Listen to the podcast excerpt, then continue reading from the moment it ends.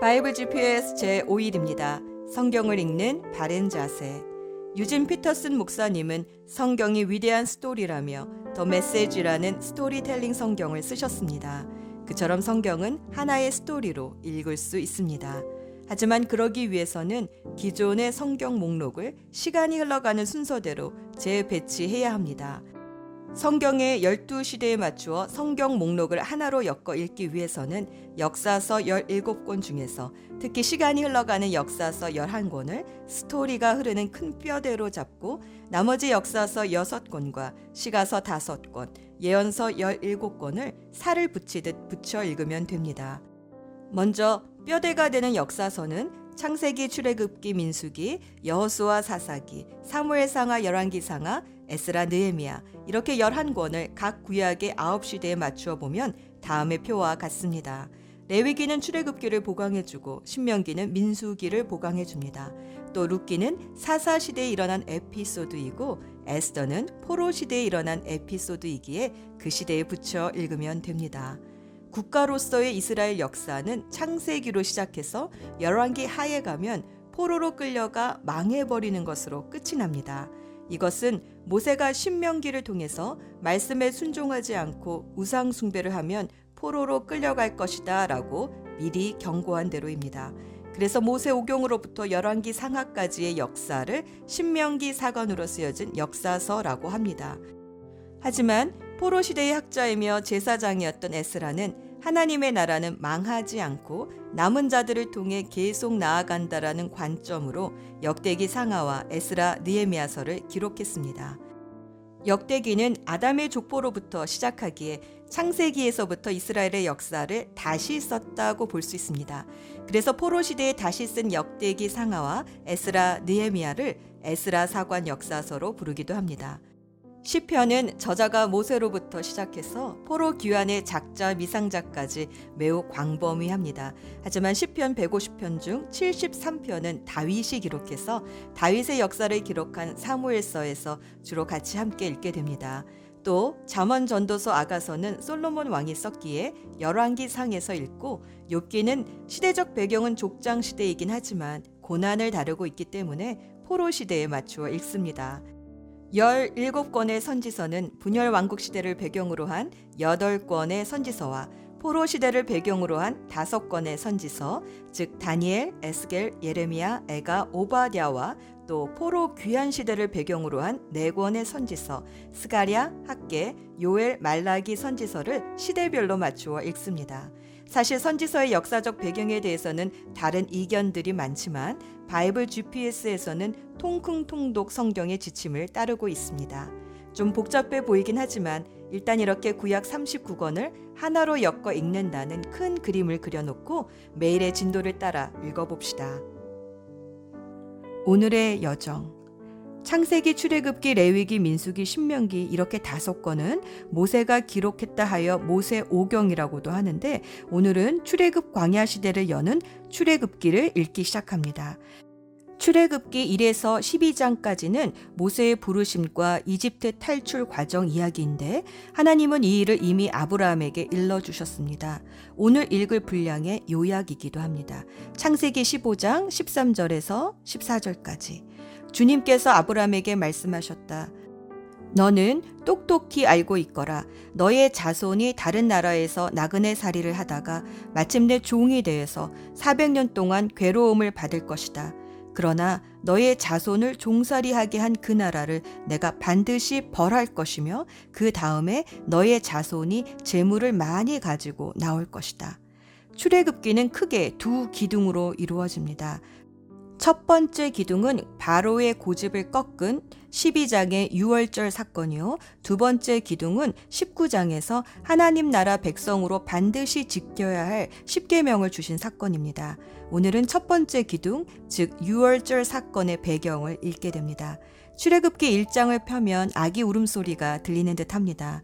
아브라함에게 모래알처럼 하늘의 별처럼 많은 자손을 주시겠다 하신 하나님의 약속이 약 600년이 지나서 이집트에서 성취가 된 것입니다. 이집트에 도착할 때만 해도 70여 명이었던 가족 공동체가 남자 어른만 60만 명이 넘는 민족 공동체가 되었습니다. 하지만 이 과정은 쉽지 않았습니다. 마치 여인이 해산의 고통을 치르듯 이스라엘도 민족으로 태어나기 위해 많은 산고를 치릅니다. 출애굽기 2장에서 6장까지는 모세를 부르시고 지도자로 빚어가는 과정이 나옵니다. 아브라함과 이삭과 야곱의 하나님을 모세는 아도나이, 즉 주 대신 여호와 하나님으로 만납니다. 내 힘으로 이스라엘을 해방시키려 했던 모세가 실패하고 광야로 도망쳐 40년간 목자로 지내며 이제 나는 아무것도 아닙니다. 라는 고백을 할 때쯤 되어서야 하나님은 모세를 지도자로 부르십니다. 출애굽기 7장에서 11장까지는 그 유명한 10가지 재앙 이야기가 나옵니다. 하나님은 왜 한 번에 바로 왕을 꺾지 않으시고 10가지나 되는 재앙을 보내셔서 고통을 주셨을까요? 모세가 여호와 하나님께서 내 백성을 보내라 하셨다 하니 바로가 출애굽기 5장 2절에서 그 주가 누구인데 내가 알지도 못하는데 어떻게 보내느냐라는 질문에 하나님은 열 가지 재앙을 통해 똑똑히 알려주십니다. 열 가지 재앙을 통해 이집트 사람들이 섬기는 모든 잡신들을 벌하시고 특별히 네 번째 재앙인 파리 재앙부터는 이집트 사람과 이스라엘 사람을 구별하셔서 이스라엘이 섬기는 하나님의 위대함을 보여주십니다. 특히 이집트의 바로는 태양신으로서 숭배를 받습니다. 이집트 사람들은 재앙을 거듭하면서 하나님을 두려워하기 시작했습니다. 그래서 모세가 우박 재앙을 예고할 때는 그 말을 믿고 자신들의 가축을 안으로 들여놓아 보호하기도 했습니다. 하지만 자신이 신이라고 생각하는 바로는 갈수록 더 강팍해져 갔습니다. 그러고 보면 내가 신이고 우주의 중심이다라고 생각하는 사람들은 하나님이 아무리 사인을 보내주셔도 말씀에 순종하기가 어려운 것 같습니다. 하지만 아무리 자기 중심적으로 사는 사람도 결국 나는 하나님이 아니구나 하고 깨달을 때가 옵니다. 바로 죽음 앞에서입니다.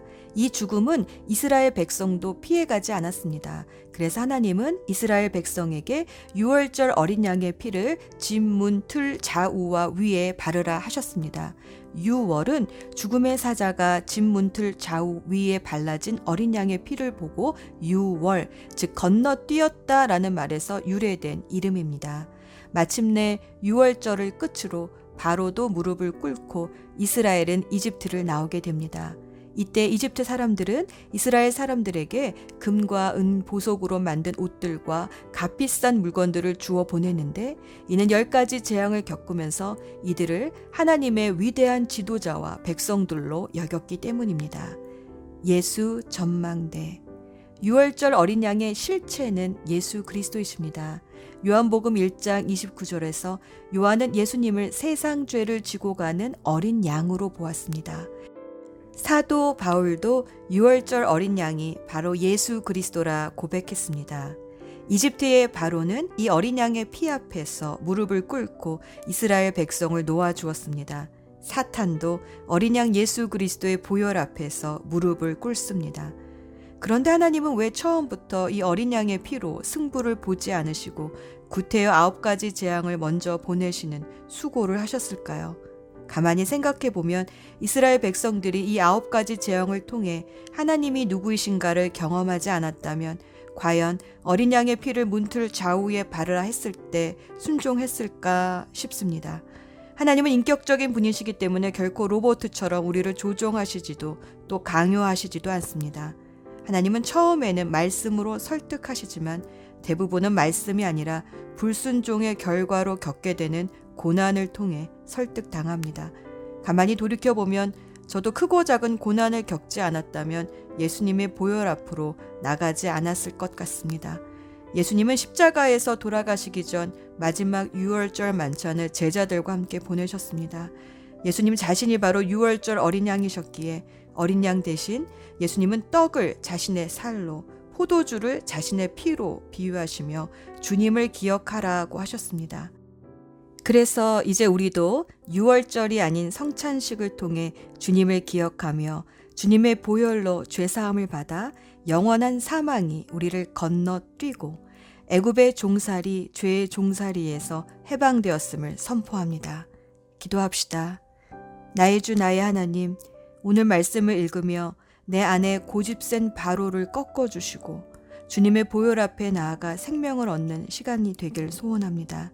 내 삶에서 여전히 죄의 종로로 타는 부분들이 있다면 주님의 보혈을 의지하여 출애굽하는 역사가 일어나게 하옵소서.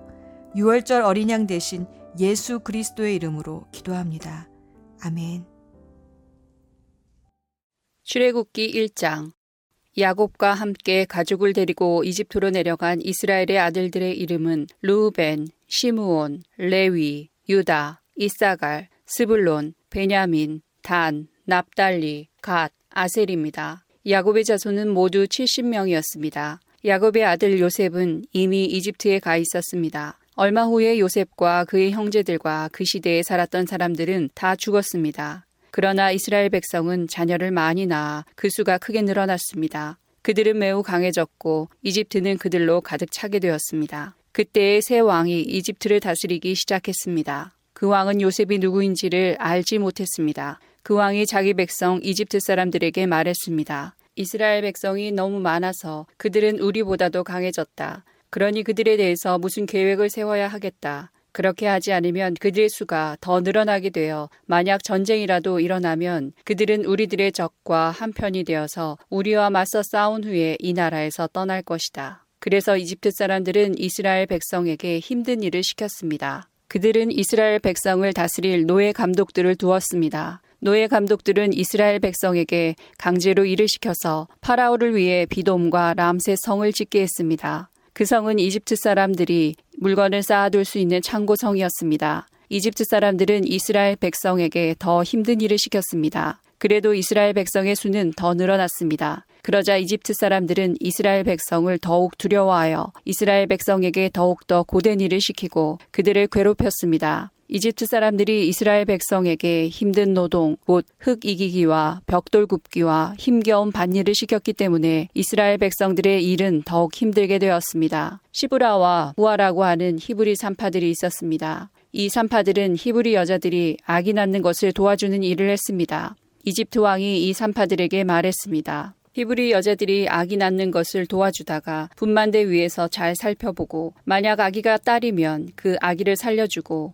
아들이면 죽여버려라. 하지만 그 산파들은 하나님을 두려워하는 사람들이었습니다. 그래서 그 산파들은 왕이 명령한 대로 하지 않았습니다. 그들은 남자아이들도 다 살려주었습니다. 그러자 이집트 왕이 산파들을 불러서 말했습니다. 왜 이렇게 하였느냐? 어찌하여 남자아이들을 살려두었느냐? 산파들이 파라오에게 말했습니다. 히브리 여자들은 이집트 여자들보다도 훨씬 튼튼합니다. 그래서 히브리 여자들은 우리가 도착하기도 전에 아기를 낳아버립니다. 하나님께서는 산파들에게 은혜를 베풀어 주셨습니다. 이스라엘 백성은 계속해서 수가 늘어났습니다. 그리고 그들은 더 강해졌습니다. 하나님께서는 산파들이 하나님을 두려워하였으므로 그들에게도 자손을 많이 주셨습니다. 파라오가 모든 백성에게 명령을 내렸습니다. 히브리 사람들에게 남자아이가 태어나면 그 아이는 날강에 던져버려라. 하지만 여자아이는 살려두어도 좋다. 출애굽기 2장 레위 집안의 한 사람이 레위 집안의 어떤 여자를 아내로 맞아들였습니다. 그 여자가 임신하여 아들을 낳았습니다.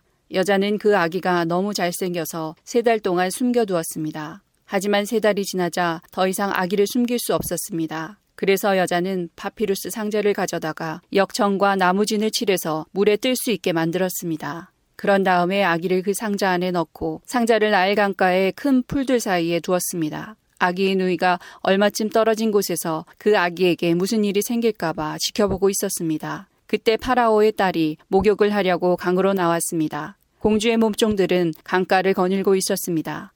공주가 큰 풀들 사이에 있는 그 상자를 보고는 몸종을 시켜 그 상자를 가져오게 했습니다. 공주가 상자를 열어보니 거기에는 남자아이가 울고 있었습니다. 공주는 우는 아이를 보자 불쌍한 생각이 들었습니다. 그래서 공주가 말했습니다. 이 아이는 틀림없이 히브리 사람의 아기일 거야. 그때 아기의 누이가 나가서 공주에게 물었습니다. 제가 가서 이 아기에게 젖을 먹일 히브리 여자를 구해올까요? 공주가 말했습니다. 그래 그렇게 하여라. 그래서 아이의 누이는 가서 아이의 어머니를 데리고 왔습니다. 공주가 그 여자에게 말했습니다. 이 아기를 데려가서 나를 위해 젖을 먹여주면 내가 그 삭슬 주겠다. 그래서 여자는 그 아이를 데려가서 젖을 먹였습니다. 아이가 자라나자 여자는 아이를 공주에게 데리고 갔습니다. 공주는 아이를 자기 아들로 삼았습니다. 공주는 그 아이를 물에서 건져내었다 해서 그 아이의 이름을 모세라고 지었습니다.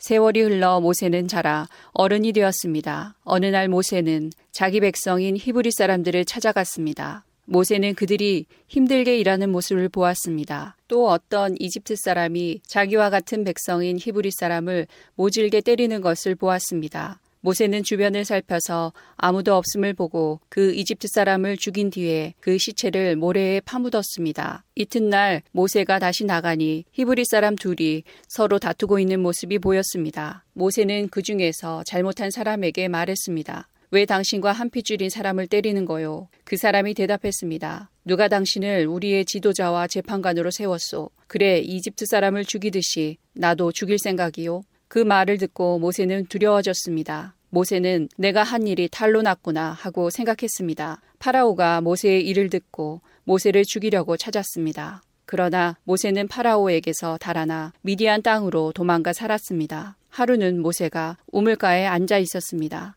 미디안에 일곱 딸을 둔 제사장이 있었습니다. 그의 딸들이 아버지의 양떼에게 물을 먹이려고 그 우물로 왔습니다. 딸들은 양떼에게 먹일 물을 구유에 채우고 있었습니다. 그런데 어떤 목자들이 와서 여자들을 쫓아냈습니다. 그러자 모세는 여자들을 도와 양떼에게 물을 먹여주었습니다. 여자들이 아버지 루우엘에게 돌아왔습니다. 루우엘이 딸들에게 물었습니다. 오늘은 어떻게 이렇게 일찍 돌아왔느냐? 여자들이 대답했습니다. 목자들이 우리를 쫓아냈지만 어떤 이집트 사람이 우리를 지켜주었습니다. 그 사람은 물을 길어서 양떼에게 먹여주기도 했습니다. 루엘이 딸들에게 물었습니다. 그 사람은 어디에 있느냐? 왜 그 사람을 그냥 두고 왔느냐? 그 사람을 불러서 음식을 대접하도록 하여라. 모세는 루엘의 집에서 사는 것을 좋아했습니다. 르우엘은 모세와 자기 딸 시보라를 결혼시켰습니다. 시보라는 아들을 낳았습니다. 모세는 자기 땅이 아닌 곳에서 나그네로 살고 있었기 때문에 그 아들의 이름을 게르솜이라고 지었습니다. 세월이 흘러서 이집트 왕이 죽었습니다.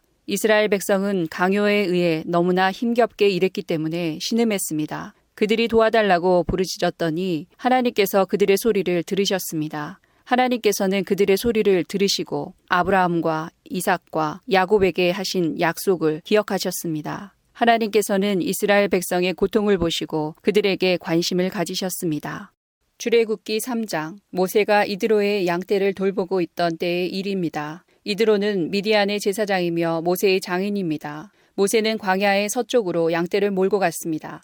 모세는 하나님의 산인 호렙산에 이르렀습니다. 그곳에서 여호와의 사자가 떨기 나무의 불꽃 속에서 모세에게 나타났습니다. 그 나무는 불붙고 있었지만 타서 없어지지는 않았습니다. 그래서 모세는 가까이 가서 이 이상한 일을 살펴보아야 하겠다. 어떻게 나무에 불이 붙었는데 타지 않을 수 있을까? 하고 말했습니다. 여호와께서 모세가 그 나무를 살펴보려고 올라오는 모습을 보셨습니다. 그래서 하나님께서는 나무 사이에서 모세야, 모세야 하며 그를 부르셨습니다. 모세는 제가 여기에 있습니다 하고 대답했습니다. 하나님께서 말씀하셨습니다. 더 가까이 오지 마라. 내 신발을 벗어라. 너는 지금 거룩한 땅 위에 서 있느니라. 나는 내 조상의 하나님이다. 나는 아브라함의 하나님, 이삭의 하나님, 야곱의 하나님이다. 모세는 하나님을 바라보는 것이 두려워서 얼굴을 가렸습니다. 여호와께서 말씀하셨습니다. 나는 내 백성이 이집트에서 고통당하고 있는 것을 보았고 또 이집트의 노예 감독들이 내 백성을 때릴 때에 그들이 울부짖는 소리를 들었다. 나는 그들이 얼마나 괴로워하는지를 알고 있다. 나는 그들을 이집트 사람들에게서 구해주려고 내려왔다. 나는 그들을 그 땅에서 인도해내고 그들을 넓고도 좋은 땅으로 인도하여 갈 것이다. 그곳은 젖과 꿀이 넘쳐 흐를 만큼 비옥한 땅이며 가나안 사람, 헷 사람, 아모리 사람, 브리스 사람, 히위 사람, 그리고 여부스 사람들의 땅이다. 나는 이스라엘 백성의 울부짖는 소리를 들었고 이집트 사람들이 그들을 괴롭히는 것을 보았다. 그래서 나는 지금 너를 파라오에게 보내려 하니 가거라. 가서 내 백성 이스라엘 사람들을 이집트에서 인도해 내어라. 그러자 모세가 하나님께 말했습니다. 제가 누구인데 그런 일을 합니까? 어찌하여 제가 파라오에게 가서 이스라엘 백성을 인도해내야 합니까? 하나님께서 말씀하셨습니다. 내가 너와 함께 있겠다. 내가 이집트에서 이스라엘 백성을 인도해낸 후 너희 모두는 이 산에서 하나님을 예배하게 될 것인데 이것이 너를 보내는 증거다. 모세가 하나님께 말했습니다. 제가 이스라엘 백성에게 가서 그들에게 너희 조상의 하나님께서 나를 보내셨다라고 말했을 때 그들이 그 하나님의 이름이 무엇이냐 하고 물으면 어떻게 대답해야 합니까? 하나님께서 모세에게 말씀하셨습니다. 나는 스스로 있는 자이다. 너는 이스라엘 백성에게로 가서 스스로 있는 분이 나를 너희에게 보내셨다 하고 말하여라. 하나님께서 또 모세에게 말씀하셨습니다. 너는 가서 그 백성에게 이렇게 말하여라. 여호와께서는 너희 조상의 하나님이시다. 여호와께서는 아브라함의 하나님, 이삭의 하나님, 야곱의 하나님이시다. 그분이 나를 너희에게 보내셨다. 이것이 영원히 내 이름이 될 것이다. 또 대대로 나를 기억할 표가 될 것이다. 가서 장로들을 모아 이렇게 전하여라. 너희 조상의 하나님이신 여호와께서 나에게 나타나셨다. 아브라함의 하나님, 이삭의 하나님, 야곱의 하나님이 나에게 말씀하셨다. 그분은 이렇게 말씀하셨다. 드디어 내가 너희를 찾아왔다. 그리고 나는 이집트에서 너희가 겪고 있는 일을 똑똑히 보았다. 이미 약속했던 바와 같이 나는 너희를 이집트에서 당하는 고통으로부터 이끌어내어 가나안 사람, 헷 사람, 아모리 사람, 브리스 사람, 히위 사람, 그리고 여부스 사람들의 땅으로 인도할 것이다. 그 땅은 젖과 꿀이 넘쳐 흐를 만큼 비옥한 땅이다. 장로들은 내 말에 귀를 기울일 것이다. 그러면 너와 이스라엘의 장로들은 이집트 왕에게 가서 이렇게 말하여라. 히브리 사람들의 하나님이신 여호와께서 우리에게 나타나셨습니다. 3일 길을 광야로 여행하게 해 주십시오. 그곳에서 우리 하나님이신 여호와께 제물을 바쳐야 하겠습니다. 그러나 이집트 왕은 너희를 보내지 않을 것이다. 큰 능력을 보아야만 너희를 보내줄 것이니 그러므로 나는 이집트에 큰 능력을 보여줄 것이다. 내가 그 땅에서 기적을 일으킬 것이다. 그런 일이 있은 뒤에야 그가 너희를 보내줄 것이다. 나는 또 이집트 백성이 이스라엘 백성에게 친절을 베풀게 만들어 너희가 이집트를 떠날 때에 빈몸으로 가지 않게 할 것이다. 모든 히브리 여자는 이웃에 사는 이집트 사람이나 그 집에 사는 이집트 여자에게 은부치와 금부치와 옷가지를 달라고 하여 너희 아들들과 딸들을 꾸며주어라. 이렇게 너희는 이집트 사람들이 준 것을 받아가지고 이집트를 떠나게 될 것이다. 출애굽기 4장 모세가 대답했습니다. 만약 이스라엘 백성이 내 말을 믿지 않거나 따르지 않으면 어떻게 합니까? 만약 그들이 여호와께서는 너에게 나타나지 않으셨다라고 하면 어떻게 합니까? 여호와께서 모세에게 말씀하셨습니다. 내 손에 있는 것이 무엇이냐? 모세가 대답했습니다. 제 지팡이입니다. 여호와께서 말씀하셨습니다. 그것을 땅에 던져라. 모세가 지팡이를 땅에 던지자 지팡이가 뱀이 되었습니다. 모세는 뱀을 피해 달아났습니다. 여호와께서 모세에게 말씀하셨습니다. 손을 펴서 뱀의 꼬리를 붙잡아라. 모세는 손을 펴서 뱀의 꼬리를 붙잡았습니다. 그러자 뱀이 모세의 손에서 다시 지팡이가 되었습니다. 주님께서 말씀하셨습니다. 이런 일이 일어나면 이스라엘 백성은 그들의 조상의 하나님, 곧 아브라함의 하나님, 이삭의 하나님, 야곱의 하나님이신 여호와께서 너에게 나타났다는 것을 믿을 것이다. 여호와께서 또 모세에게 말씀하셨습니다. 내 손을 옷 안에 넣어 보아라. 그래서 모세는 손을 옷 안에 넣었습니다. 모세가 다시 손을 빼어 보니 손에 문둥병이 생겨서 눈처럼 하얗게 되었습니다. 주님께서 말씀하셨습니다. 이제 손을 옷 안에 다시 넣어 보아라. 그래서 모세가 다시 손을 옷 안에 넣었다가 빼어 보니 손이 그전처럼 깨끗해졌습니다. 몸의 다른 살과 똑같아진 것입니다. 여호와께서 말씀하셨습니다. 백성들이 너를 믿지 않고 또 첫 번째 기적을 못 믿을지라도 이 두 번째 기적은 믿을 것이다. 만약 백성이 이 두 가지 기적을 다 믿지 못하거든 나일강에서 물을 퍼다가 땅에 부어 보아라. 그러면 그 물이 땅 위에서 피로 변할 것이다. 그러나 모세가 여호와께 말했습니다. 하지만 주님, 저는 말을 잘 할 줄 모릅니다. 전에도 그랬지만 주님께서 저에게 말씀하시는 지금도 저는 말을 잘 할 줄 모릅니다. 저는 말을 느리게 할 뿐만 아니라 훌륭하게 말하는 법도 모릅니다. 여호와께서 모세에게 말씀하셨습니다. 누가 사람의 입을 만들었느냐? 누가 말 못하는 자를 만들고 듣지 못하는 자를 만드느냐? 누가 앞을 보는 자나 앞을 보지 못하는 자를 만드느냐? 나 여호와가 아니냐? 그러니 가거라. 내가 내 입과 함께 하겠다. 내가 할 말을 내가 가르쳐 줄 것이다. 그러나 모세가 말했습니다. 주여 제발 보낼 만한 능력 있는 사람을 보내주십시오. 여호와께서 모세에게 화를 내면서 말씀하셨습니다. 레위 집안 사람인 내 형 아론은 말을 아주 잘하지 않느냐. 아론이 너를 만나기 위해 오고 있는 중인데 아론은 너를 만나면 기뻐할 것이다. 내가 할 말을 내가 가르쳐 줄 테니 그것을 아론에게 말해 주어라. 너희 두 사람이 무슨 말을 하고 무슨 일을 해야 할지를 내가 가르쳐 줄 것이다. 아론이 너를 대신해서 백성에게 말을 할 것이니 너는 하나님께서 말씀하시는 것을 아론에게 전하여라. 그러면 아론이 너를 대신해서 그 말을 할 것이다. 내 지팡이를 가지고 가거라. 그것을 가지고 기적을 보여라. 그리하여 모세는 장인인 이드로에게 돌아가 말했습니다. 이집트에 있는 제 백성에게로 돌아가게 해주십시오. 그들이 아직 살아있는지 알고 싶습니다. 이드로가 모세에게 말했습니다. 그렇게 하게 평안히 가게. 모세가 아직 미디안에 있을 때 여호와께서 모세에게 말씀하셨습니다. 이집트로 돌아가거라. 너를 죽이려 하던 사람들은 다 죽었다. 그리하여 모세는 아내와 아들들을 나귀 위에 태우고 이집트 땅으로 돌아갔습니다. 모세는 하나님의 지팡이를 손에 들고 갔습니다. 여호와께서 모세에게 말씀하셨습니다. 이집트로 돌아가서 모든 기적을 일으켜라. 내가 너에게 그런 일을 할 수 있는 능력을 주었다. 파라오에게 기적을 보여주어라. 하지만 그는 완고하여 백성을 보내지 않을 것이다. 나는 그의 마음을 완고한 채로 그냥 둘 것이다. 그러면 파라오에게 이렇게 말하여라. 여호와께서 이렇게 말씀하셨습니다. 이스라엘은 나의 맏아들이다. 나는 너에게 내 아들을 보내서 나를 예배할 수 있게 하라고 말했다. 그러나 내가 이스라엘을 보내주지 않았으므로 내가 너의 맏아들을 죽일 것이다. 모세는 이집트로 가는 도중에 쉴 곳을 찾아서 하룻밤을 묵었습니다.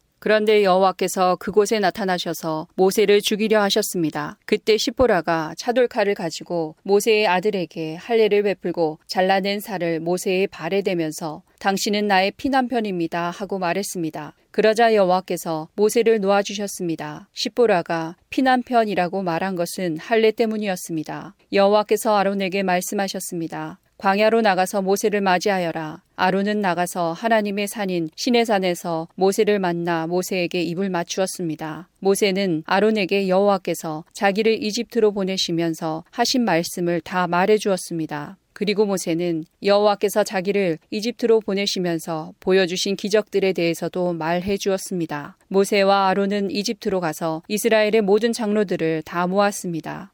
아론은 그들에게 여호와께서 모세에게 하신 말씀을 다 전해 주었습니다. 그리고 모세는 모든 백성이 보는 앞에서 기적들을 보여주었습니다. 그리하여 이스라엘 백성들이 그들을 믿게 되었습니다. 그들은 여호와께서 자기들을 찾아오셨다는 것과 자기들의 괴로움을 알고 계시다는 말을 듣고 머리를 숙여 여호와께 예배를 드렸습니다.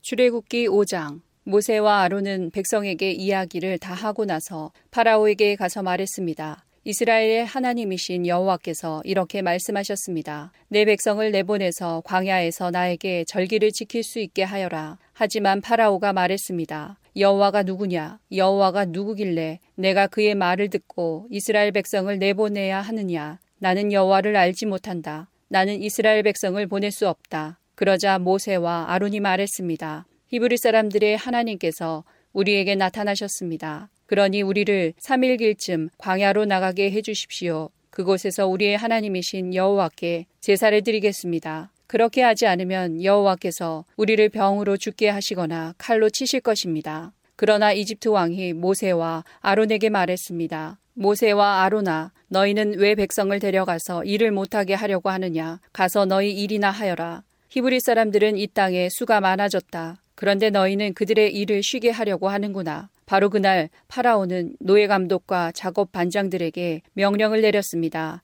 이제부터는 저 백성이 벽돌 만드는데 쓸 짚을 그전처럼 주지 말고 백성들 스스로 짚을 모으게 하여라. 그러나 그 전과 똑같은 개수로 벽돌을 만들어야 한다. 벽돌의 수를 줄여주지 마라. 그렇게 해주면 게을러진다. 그들이 우리 하나님께 제물을 바칠 수 있게 해주십시오 라고 말하는 것도 다 게을러졌기 때문이다. 이 백성에게 더 힘든 일을 시켜라. 일하느라고 바빠서 모세의 거짓말을 귀담아 들을 틈이 없게 만들어라. 그리하여 노예 감독과 작업 반장들은 이스라엘 백성에게 가서 말했습니다. 파라오께서 이렇게 말씀하셨다. 이제부터는 너희에게 짚을 주지 않을 테니 가서 너희들 스스로 짚을 찾아라. 하지만 너희가 할 일의 양은 줄여주지 않겠다. 그리하여 백성들은 이집트 땅 사방으로 흩어져서 짚으로 쓸 마른 줄기를 찾아다녔습니다. 노예 감독들은 너희는 짚을 받았을 때와 똑같이 당일의 벽돌수를 채워야 한다 라고 말하면서 계속해서 백성들을 몰아붙였습니다.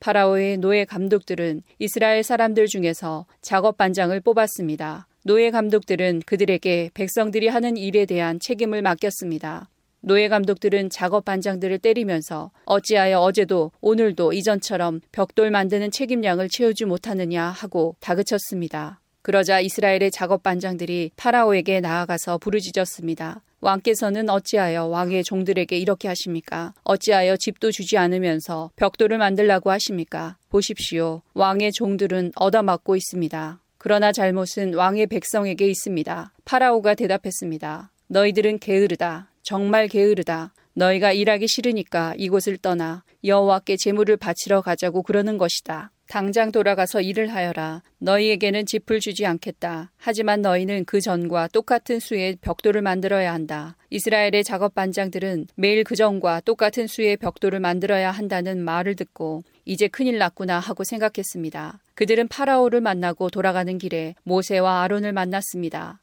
모세와 아론은 그들을 기다리고 있었습니다. 작업 반장들이 모세와 아론에게 말했습니다. 여호와께서 당신들을 내려다 보시고 심판하시기를 바라오. 당신들 때문에 우리가 파라오와 그의 신하들에게 미움을 받고 있어. 당신들은 파라오와 그의 신하들이 우리를 죽이도록 그들의 손에 칼을 쥐어 준 거나 다름이 없소. 그러자 모세가 다시 여호와께 와서 말했습니다. 주님 어찌하여 주님의 백성에게 이런 고통을 주셨습니까? 도대체 무엇 때문에 저를 이곳에 보내셨습니까? 저는 파라오에게 가서 주님께서 말씀하라고 하신 대로 말했습니다. 하지만 그때부터 그는 백성을 더 괴롭히고 있습니다. 그런데도 주님께서는 백성을 구해주지 않고 계십니다. 출애굽기 6장 여호와께서 모세에게 말씀하셨습니다. 이제 너는 내가 파라오에게 하는 일을 보게 될 것이다. 내가 큰 능력을 보여주면 파라오는 내 백성을 내보낼 것이다. 나의 능력을 보고 파라오는 내 백성을 자기 나라에서 쫓아낼 것이다. 하나님께서 또다시 모세에게 말씀하셨습니다. 나는 여호와이다. 나는 아브라함과 이삭과 야곱에게 전능한 하나님으로 나타났으나 내 이름을 여호와라고 알리지는 않았다. 나는 또 그들과 언약을 세워서 그들이 나그네처럼 살고 있던 가나안 땅을 그들에게 주겠다고 약속했다. 나는 이제 이집트 사람들이 노예처럼 다루고 있는 이스라엘 백성들의 울부짖음을 듣고 내 언약을 기억하였다. 그러니 이스라엘 백성에게 내가 하는 말을 전하여라. 나는 여호와이다. 나는 이집트 사람들이 너희에게 강제로 시키는 힘겨운 일에서 너희를 구해줄 것이다. 큰 능력으로 너희를 이집트 사람들의 노예 생활에서 풀어주어 자유로운 몸이 되게 할 것이다. 그리고 이집트 사람들에게는 무서운 벌을 내릴 것이다. 나는 너희를 내 백성으로 삼고 너희 하나님이 될 것이며 너희는 내가 너희 여호와 하나님이라는 것을 알게 될 것이다. 나는 이집트 사람들이 너희에게 강제로 시키는 힘든 일에서 너희를 구해낼 너희의 하나님이다. 내가 아브라함과 이삭과 야곱에게 손을 들어 약속했던 땅으로 너희를 인도하리니 나는 그 땅을 너희에게 줄 것이다. 나는 여호와이다. 그리하여 모세는 이 말씀을 이스라엘 백성에게 전했습니다. 그러나 그들은 용기를 잃어버린 데다가 너무나 고된 노예 생활을 했기 때문에 모세의 말을 들으려 하지 않았습니다. 여호와께서 모세에게 말씀하셨습니다. 가서 이집트 왕 파라오에게 이스라엘 백성을 이 땅에서 내보내야 한다고 말하여라. 그러나 모세가 대답했습니다. 이스라엘 백성도 제 말을 들으려 하지 않는데 하물며 파라오가 제 말을 들을 까닭이 있겠습니까? 더구나 저는 말이 능숙하지 못합니다. 하지만 여호와께서는 모세와 아론에게 이집트 왕 파라오에게 가서 말을 전하고 이스라엘 백성을 이집트에서 인도해 내라고 명령하셨습니다. 이스라엘 각 지파들의 조상은 이러합니다. 이스라엘의 맏아들 루벤은 네 아들을 두었습니다. 루벤의 아들은 한옥과 발루와 헤스론과 갈미입니다. 이들이 르우벤의 가족입니다.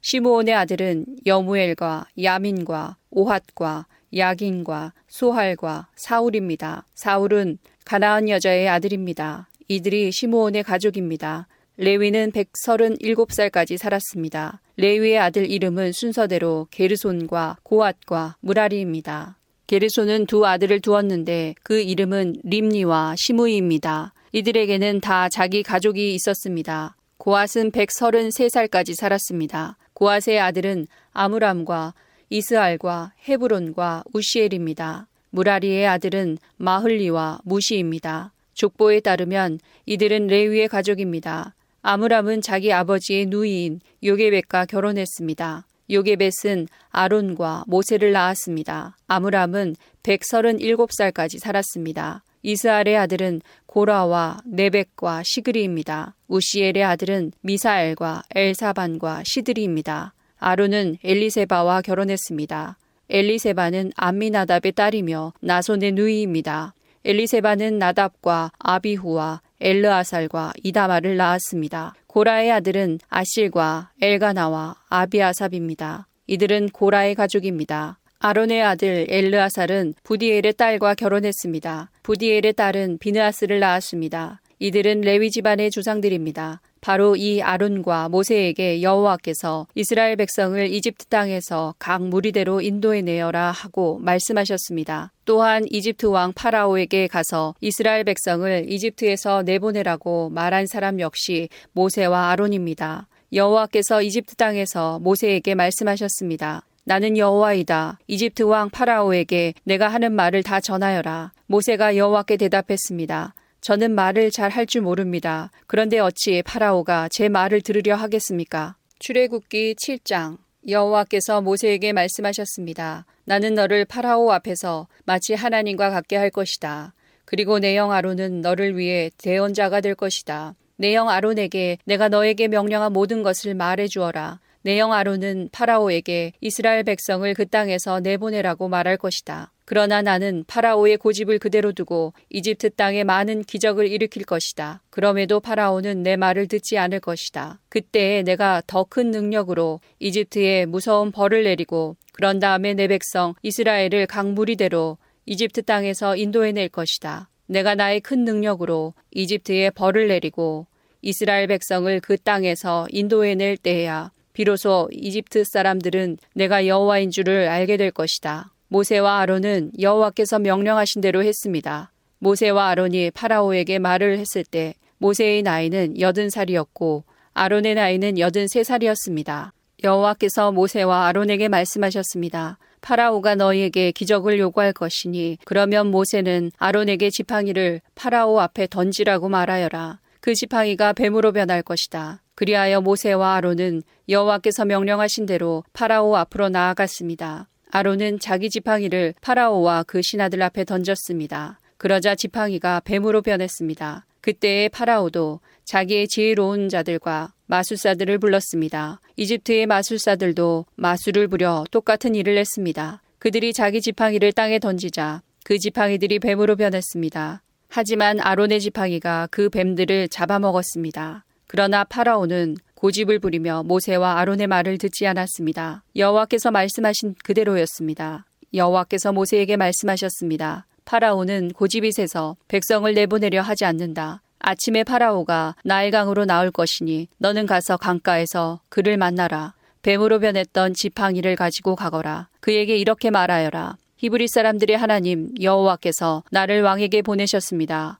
주님께서 내 백성을 광야로 보내서 나를 예배할 수 있게 하라고 말씀하셨지만 지금까지 왕은 이 말씀을 듣지 않았습니다. 그러므로 여호와께서 이 일로 그분이 여호와라는 것을 왕에게 알게 할 것이라고 말씀하십니다. 보십시오. 내 손에 있는 이 지팡이로 내가 나일강에 물을 치겠습니다. 그러면 나일강이 피로 변할 것입니다. 강의 물고기들은 죽고 강물에서는 냄새가 나서 이집트 사람들이 나일강의 물을 먹지 못하게 될 것입니다. 여호와께서 모세에게 말씀하셨습니다. 아론에게 지팡이를 들어 이집트의 모든 강과 운하와 연못과 늪을 향해 손을 뻗으라고 하여라. 이집트 모든 땅에 물이 변하여 피가 될 것이다. 나무 그릇이나 돌 항아리에 있는 물까지도 피로 변할 것이다. 그리하여 모세와 아론은 여호와께서 명령하신 대로 했습니다. 아론은 지팡이를 들어 파라오와 그 신하들이 보는 앞에서 나일강에 물을 쳤습니다. 그러자 나일강의 물이 모두 피로 변했습니다.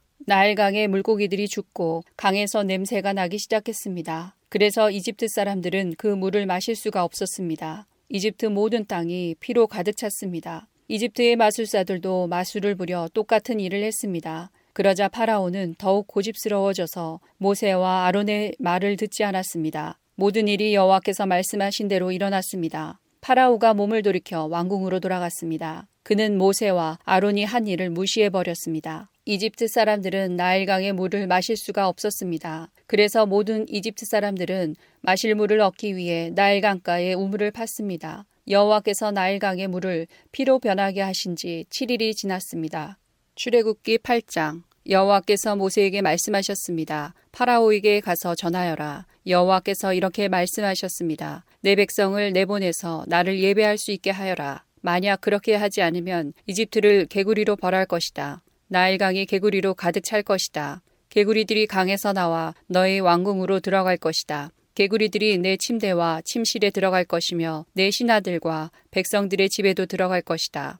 개구리들이 화덕과 반죽 그릇에도 들어갈 것이며 너와 내 백성과 내 신하들의 몸속으로도 기어 들어갈 것이다. 여호와께서 모세에게 말씀하셨습니다. 아론에게 명하여 강과 운하와 늪을 향해 지팡이를 든 손을 뻗게 하여라. 그리하여 개구리들이 이집트 땅으로 올라오게 하여라. 아론은 이집트의 물 위로 손을 뻗었습니다. 그러자 개구리들이 물에서 나와서 이집트 땅을 덮었습니다. 마술사들도 마술을 부려 똑같은 일을 했습니다. 그들도 이집트 땅에 개구리들이 생겨나게 했습니다. 파라오가 모세와 아론을 불러서 말했습니다. 여호와께 기도하여 나와 내 백성이 있는 곳에서 개구리들을 몰아내어라. 그러면 너희 백성을 보내어 여호와께 제물을 바칠 수 있게 하겠다. 모세가 파라오에게 말했습니다. 제가 언제쯤 기도하여 개구리들이 왕과 왕궁에서 떠나 오직 나일강에만 있게 할까요? 왕과 왕의 신하와 왕의 백성을 위해 기도할 때를 제게 말씀해 주십시오. 파라오가 대답했습니다. 내일이다. 모세가 말했습니다. 왕이 원하시는 대로 이루어질 것입니다. 이 일을 통해 왕은 우리 여호와 하나님과 같으신 분이 없다는 것을 알게 될 것입니다. 개구리들은 왕과 왕궁과 왕의 신하들과 왕의 백성들에게서 떠나 나일강에만 있을 것입니다. 모세와 아론은 파라오로부터 물러났습니다. 모세는 파라오에게 보낸 개구리들에 대해 여호와께 기도드렸습니다. 그러자 여호와께서는 모세의 기도를 들어주셨습니다. 집과 뜰과 마당에 있던 개구리들이 다 죽었습니다. 이집트 사람들은 개구리들을 무더기로 쌓았습니다. 모든 땅에 개구리 냄새가 가득했습니다. 파라오는 일단 숨을 돌리게 된 것을 알자 또다시 고집스러워졌습니다. 그는 여호와께서 말씀하신 대로 모세와 아론의 말을 듣지 않았습니다. 여호와께서 모세에게 말씀하셨습니다. 아론에게 지팡이로 땅 위에 먼지를 칠하고 말하여라. 그러면 온 이집트의 먼지가 이로 변할 것이다. 모세와 아론은 그대로 했습니다. 아론은 손에 들고 있던 지팡이로 땅 위에 먼지를 쳤습니다. 그러자 이가 사람과 짐승의 몸속에 생겨났습니다. 마술사들도 마술로 이가 생기게 하려고 했습니다. 그러나 그들은 그렇게 하지 못하였고 사람과 짐승의 몸에 이가 그대로 있게 되었습니다. 마술사들이 파라오에게 말했습니다. 이 일은 하나님의 능력으로 된 일입니다. 하지만 파라오는 고집을 부리며 그들의 말을 들으려 하지 않았습니다. 여호와께서 말씀하신 대로 되었습니다. 여호와께서 모세에게 말씀하셨습니다. 아침에 일찍 일어나서 파라오를 만나라. 그가 강으로 나올 것이니 그에게 이렇게 전하여라. 여호와께서 이렇게 말씀하셨습니다. 내 백성을 내보내어 나를 예배할 수 있게 하여라. 만약 내 백성을 내보내지 않으면 내가 파리떼를 너와 내 신하들과 내 백성들과 내 집에 보낼 것이다. 이집트 사람들의 집은 파리들로 뒤덮이겠고 모든 땅에도 파리가 들끓게 될 것이다. 하지만 그날에 나는 내 백성이 살고 있는 고센 땅은 나로 구별하여 그곳에는 파리가 없게 할 것이다. 이 일을 통해 너는 나 여호와가 이 땅에 있다는 것을 알게 될 것이다. 나는 내 백성과 내 백성을 구별할 것이며 이 기적은 내일 나타날 것이다. 여호와께서 말씀하신 대로 그렇게 하셨습니다. 엄청난 파리떼가 파라오의 궁과 그 신하들의 집으로 몰려들었습니다. 이집트 모든 땅이 파리떼 때문에 황무지로 변했습니다. 파라오가 모세와 아론을 불러서 말했습니다. 너희 하나님께 이 땅에서 제물을 바쳐라. 모세가 말했습니다. 그렇게는 할 수 없습니다. 이집트 사람들은 우리가 여호와 하나님께 제물을 바치는 것을 싫어합니다. 그 사람들이 보는 앞에서 우리가 제물을 바치면 그 사람들이 돌을 들어 우리를 쳐 죽일 것입니다. 광야로 3일 정도 길을 가게 해 주십시오. 우리는 그곳에서 우리의 하나님 여호와께 제물을 바쳐야 합니다. 그것이 주님의 명령입니다. 파라오가 말했습니다. 광야에서 너희의 하나님 여호와께 제물을 바치는 것을 허락하겠다. 하지만 너무 멀리 가지는 마라. 이제는 가서 나를 위해 기도해다오. 모세가 말했습니다. 여기에서 나가는 대로 여호와께 기도드리겠습니다. 그러면 주님께서는 파라오와 파라오의 신하들과 파라오의 백성들 중에 있는 파리떼를 내일 없애주실 것입니다. 다만 우리를 또다시 속일 생각은 하지 마십시오. 백성들이 여호와께 제물 바치는 일을 막지 마십시오. 모세는 파라오로부터 물러나와 여호와께 기도드렸습니다. 여호와께서 모세의 기도를 들으시고 파라오와 그의 신하들과 백성들 사이에서 파리떼를 없애주셨습니다.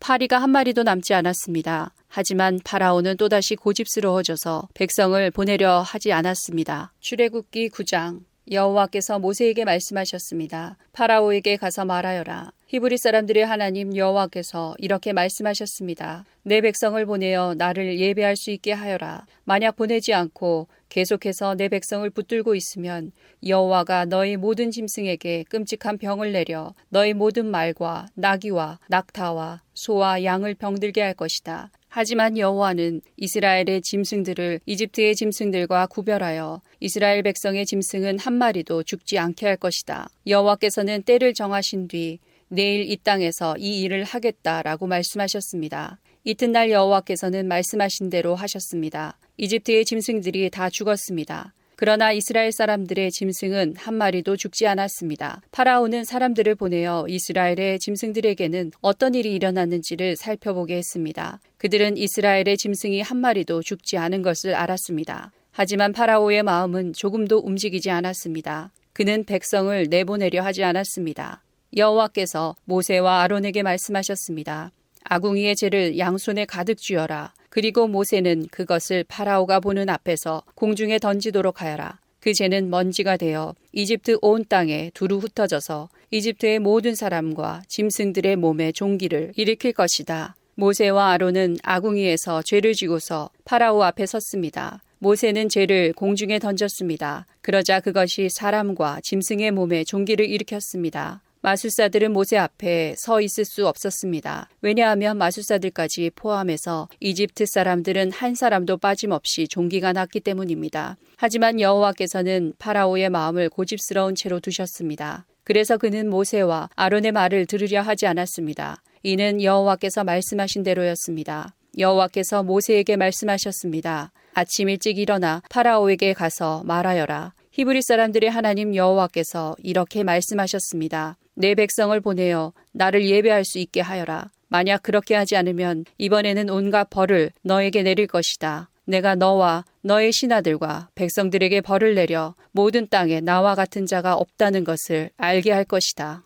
내가 내 손을 뻗어 너와 내 백성을 무서운 병으로 쳤다면 너는 이 세상에서 없어지고 말았을 것이다. 그러나 내가 너를 살려둔 까닭은 나의 능력을 내게 보여주어 내 이름이 모든 땅에 두루 퍼지게 하기 위함이다. 너는 아직까지도 내 백성 위에서 스스로를 높이며 백성을 내보내지 않고 있으니 내일 이맘때에 내가 끔찍한 우박을 내릴 것이다. 그것은 이집트 나라가 세워진 뒤로 지금까지 한 번도 보지 못했던 우박이 될 것이다. 그러니 들에 있는 내 짐승과 그 밖의 것들을 안전한 곳으로 피하게 하여라. 들에 남아 있는 것은 사람이든 짐승이든 다 우박에 맞아 죽게 될 것이다.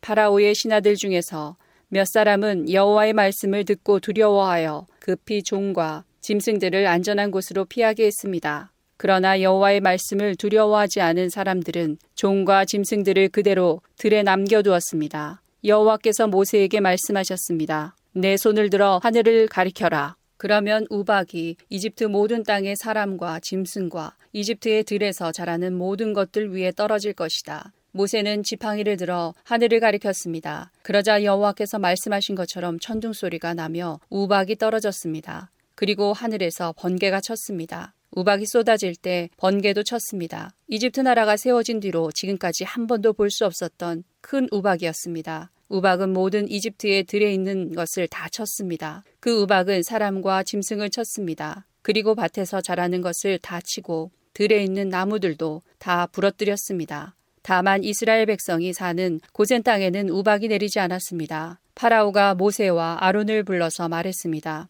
이번에는 내가 죄를 지었다. 여호와께서 오르시다. 나와 내 백성이 잘못했다. 여호와께 기도드려라. 천둥과 우박을 그치게 해다오. 너희를 내보내 주겠다. 너희는 여기에 더 이상 머물지 않아도 된다. 모세가 그에게 말했습니다.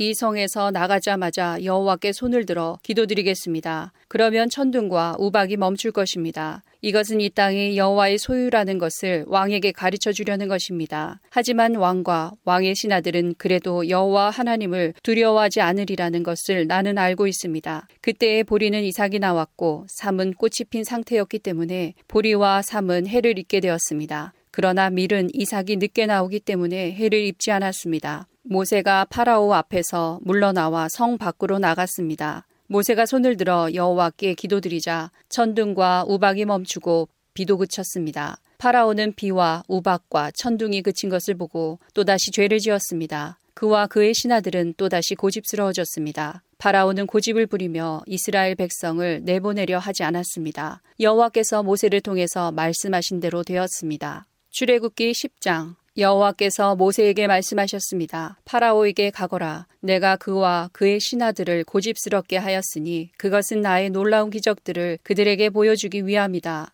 또한 내 아들과 내 후손들에게 내가 이집트 사람들에게 행한 것과 내가 그들에게 보여준 기적에 대해 이야기할 수 있도록 하기 위함이다. 이 일로 내가 여호와라는 것을 너희가 알게 될 것이다. 모세와 아론이 파라오에게 가서 말했습니다. 히브리 사람들의 하나님 여호와께서 이렇게 말씀하셨습니다. 너는 언제까지 내 앞에서 스스로 겸손해지지 않을 것이냐? 내 백성을 보내어 나를 예배할 수 있게 하여라. 만약 내 백성을 보내지 않으면 내가 내일 내 나라에 메뚜기들을 보낼 것이다. 메뚜기들이 땅을 덮어서 아무도 땅을 볼 수 없게 될 것이다. 메뚜기들은 우박에도 해를 입지 않은 모든 것까지 다 먹어버리고 들에서 자라는 모든 나무도 다 먹을 것이다. 메뚜기들은 내 궁전과 내 신하들과 모든 이집트 사람들의 집에 가득 찰 것이니 그것은 너의 아버지와 조상들도 보지 못했던 모습이다. 사람들이 이집트에 살기 시작한 뒤로 그렇게 많은 메뚜기는 없었을 것이다. 이 말을 마치고 모세는 뒤로 돌아 파라오 앞에서 물러나왔습니다. 파라오의 신하들이 그에게 말했습니다. 이 사람이 언제까지 우리를 괴롭히는 덫이 되어야 합니까?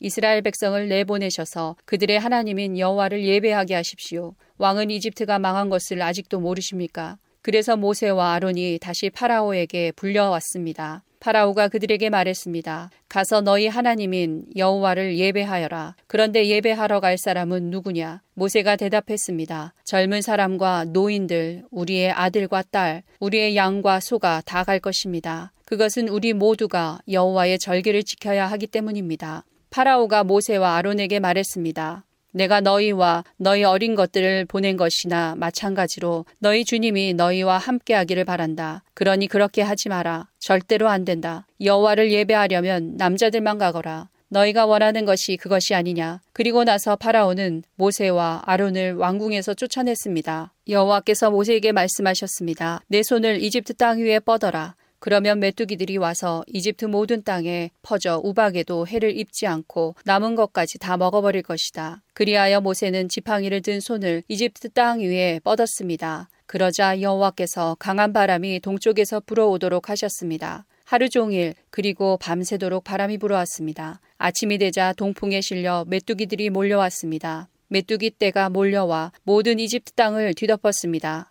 전에도 없었고 앞으로도 없을 엄청난 메뚜기 떼였습니다. 메뚜기들이 모든 땅을 덮어 땅이 시커멓게 되었습니다. 메뚜기들은 우박에도 해를 입지 않고 남은 것을 다 먹어치웠습니다. 메뚜기들은 밭의 모든 채소와 나무에 달린 모든 과일을 다 먹어버렸습니다. 그래서 이집트 온 땅의 나무와 밭에 심은 채소는 하나도 남지 않게 되었습니다. 파라오가 급히 모세와 아론을 불러서 말했습니다. 내가 너희 하나님인 여호와와 너희에게 죄를 지었다. 내 죄를 용서하여라. 너희 하나님 여호와께 기도를 드려라. 그래서 이 죽음의 벌을 멈추게 하여라. 모세가 파라오 앞에서 물러나와 여호와께 기도를 드렸습니다. 그러자 여호와께서 바람의 방향을 바꾸셨습니다. 매우 강한 바람이 서쪽에서 불어오게 하셨습니다. 그 강한 바람은 메뚜기들을 홍해로 몰고 갔습니다. 이집트 땅에는 메뚜기가 하나도 남지 않게 되었습니다. 하지만 여호와께서는 파라오를 여전히 고집스러운 채로 두셨습니다. 그는 이스라엘 백성을 내보내지 않았습니다.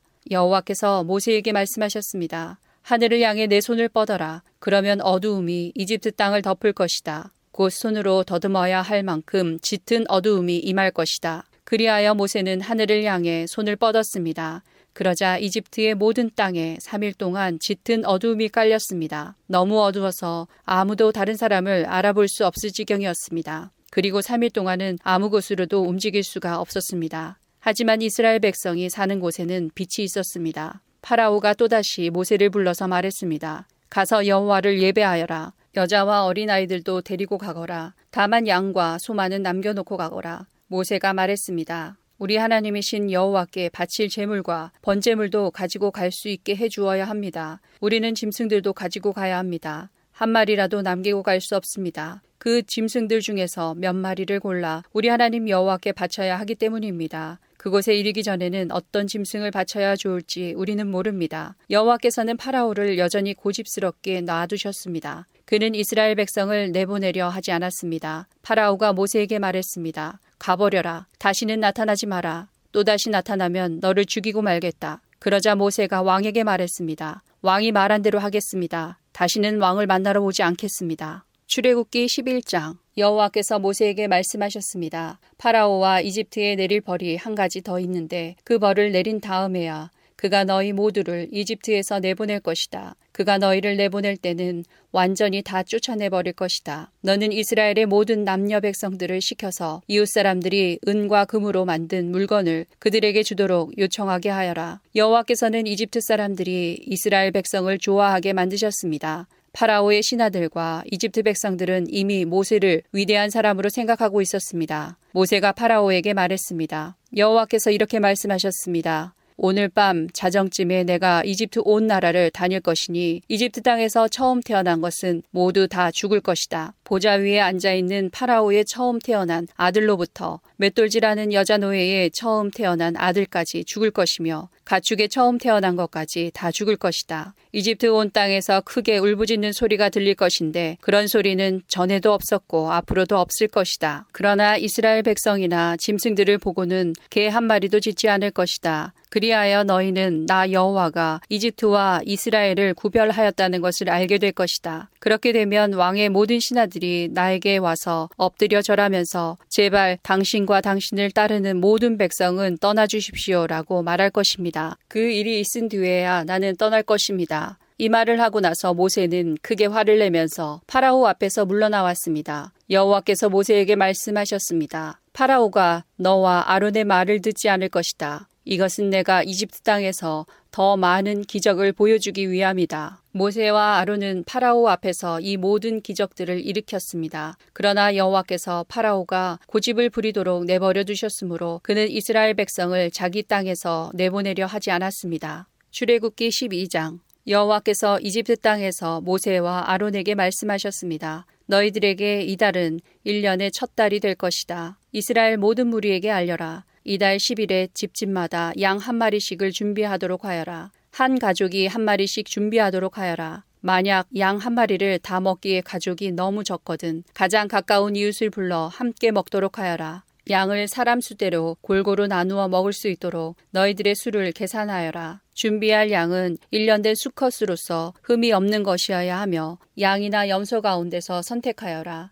이달 14일까지 그 양을 잘 지켰다가 어두워질 무렵에 모든 이스라엘 무리가 모여 그것을 잡도록 하여라. 피는 받아두었다가 양을 잡아먹는 집 문틀의 옆과 위에 발라라. 그날 밤 고기를 불에 구워 먹되 쓴 나물과 누룩을 넣지 않은 빵인 무교병을 함께 먹어라. 고기를 날로 먹거나 물에 삶아 먹지 말고 머리와 다리와 내장 할 것 없이 양 전체를 불에 구워 먹어라. 그 어느 것도 아침까지 남겨두어서는 안 되며 만약 아침까지 남은 것이 있거든 불에 태워라. 먹을 때에는 이렇게 먹어라. 금방 길을 떠날 사람처럼 옷을 다 입고 신발도 신고 손에는 지팡이를 든 채 서둘러서 음식을 먹어라. 이것이 여호와의 유월절이다. 그날 밤 나는 이집트 온 나라로 다니며 짐승이든 사람이든 이집트 땅의 모든 처음 태어난 것을 죽일 것이다. 그리고 이집트의 모든 신들에게도 벌을 내릴 것이다. 나는 여호와이다. 그러나 너희가 사는 집에 피가 발라져 있으면 그것이 표시가 될 것이니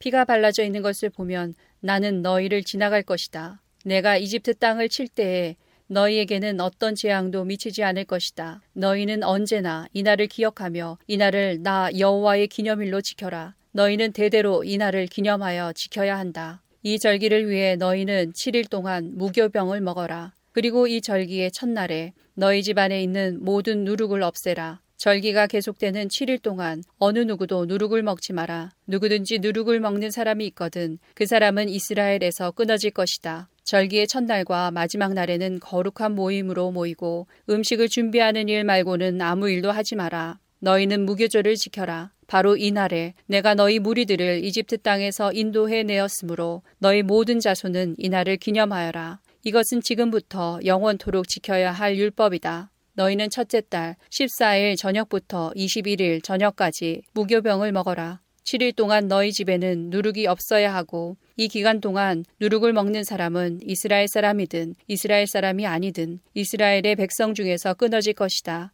이 절기 동안에 너희는 누룩을 먹어서는 안 되며 너희가 어디에서 살든지 무교병을 먹어야 한다. 모세가 이스라엘의 모든 장로들을 불러서 말했습니다. 가서 여러분의 가족을 위해 어린 양을 고른 다음에 그것을 잡아 유월절을 지키십시오. 우슬초 가지를 가져다가 그것을 피를 받아둔 그릇에 넣어 적시고 그런 다음에 문틀의 옆과 위에 그 피를 바르십시오. 아침까지는 아무도 집 밖으로 나가면 안 됩니다. 여호와께서 다니시면서 이집트 사람들을 죽일 것입니다. 그분께서 문틀의 옆과 위에 피가 발라져 있는 것을 보시면 그 집을 그냥 지나쳐 가실 것입니다. 그분께서는 파괴자가 여러분의 집에 들어가지 못하게 하실 것입니다. 여러분은 이 명령을 지켜야 합니다. 이 의식은 여러분과 여러분의 자손이 지금부터 영원히 지켜야 할 율법입니다. 여호와께서 여러분에게 주겠다고 약속하신 땅에 들어가거든 이 의식을 지키십시오.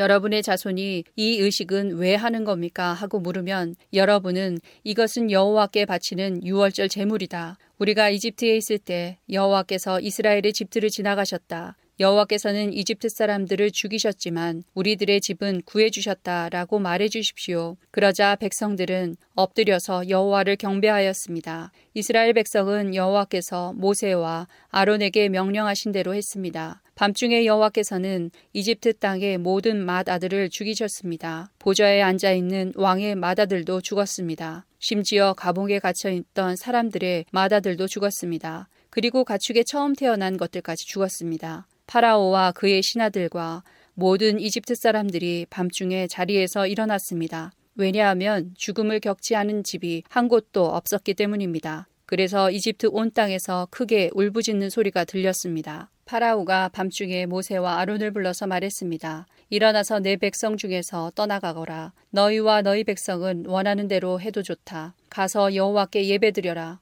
너희가 원했던 대로 너희 양떼와 소떼도 다 몰고 가거라. 그리고 나를 위해서도 복을 빌어 주어라. 이집트 사람들도 이스라엘 백성에게 서둘러 그 땅을 떠나라고 말했습니다. 그들은 당신들이 떠나지 않으면 우리는 다 죽고 말겠소 하고 말했습니다. 이스라엘 백성은 아직 부풀지도 않은 빵 반죽을 반죽 그릇에 담고 옷에 싼 다음에 어깨에 맸습니다. 이스라엘 백성은 모세가 말한 대로 했습니다. 그들은 이웃에 사는 이집트 사람들에게 은과 금으로 만든 보석과 옷을 달라고 했습니다. 여호와께서는 이집트 사람들이 이스라엘 백성들에게 친절을 베풀도록 만드셨습니다. 그래서 이스라엘 백성은 이집트 사람들이 갖고 있던 값진 물건을 많이 가져갔습니다. 이스라엘 백성은 라암셋을 떠나서 숲곳으로 갔습니다. 아이들 말고 남자 어른만 해도 60만 명가량이 되었습니다. 그 밖에 이스라엘 백성이 아닌 다른 사람들도 많이 있었습니다. 그리고 수많은 양과 염소와 소들도 함께 갔습니다. 이스라엘 백성은 이집트에서 가지고 나온 빵 반죽으로 무교병을 만들었습니다. 그들은 이집트에서 서둘러 나왔기 때문에 반죽에 누룩을 넣지 못했고 음식을 준비하지 못했습니다. 이스라엘 백성은 이집트에서 430년 동안 살았습니다. 430년이 끝나던 바로 그날에 여호와께 속한 모든 무리가 이집트 땅에서 나왔습니다. 그날 밤에 여호와께서는 그 백성을 인도해 내시느라고 밤을 새워 지키셨습니다. 그리하여 모든 이스라엘 백성들도 그때부터 대대로 여호와를 위해 이날 밤을 지켜야 했습니다. 여호와께서 모세와 아론에게 말씀하셨습니다. 유월절의 규례는 이러하다. 외국 사람은 유월절 음식을 먹지 못한다. 돈을 주고 산 노예는 내가 그에게 할례를 베푼 다음에야 유월절 음식을 먹을 수 있다. 하지만 잠시 동안 머무는 객이나 품삯을 받고 일하는 일꾼은 그 음식을 먹을 수 없다. 음식을 먹을 때에는 집안에서 먹고 고기의 어떤 부분도 집 밖으로 가지고 나가지 마라. 그리고 뼈를 꺾지도 마라. 이스라엘의 모든 백성이 이 절기를 지켜야 한다. 너희와 함께 사는 외국인도 여호와의 유월절을 지킬 수 있는데 그렇게 하려면 그 사람의 집에 있는 모든 남자도 할례를 받아야 한다. 할례를 받은 남자는 이스라엘 백성과 똑같이 유월절 음식을 먹을 수 있지만 할례를 받지 않은 사람은 유월절 음식을 먹을 수 없다. 그 땅에서 태어난 이스라엘 백성에게나 그들과 함께 사는 외국인에게나 이 법은 똑같이 지켜져야 한다. 모든 이스라엘 백성은 여호와께서 모세와 아론에게 명령하신 대로 했습니다. 바로 그날에 여호와께서는 이스라엘 백성을 각 군대로 나누어 이집트에서 인도해 내셨습니다.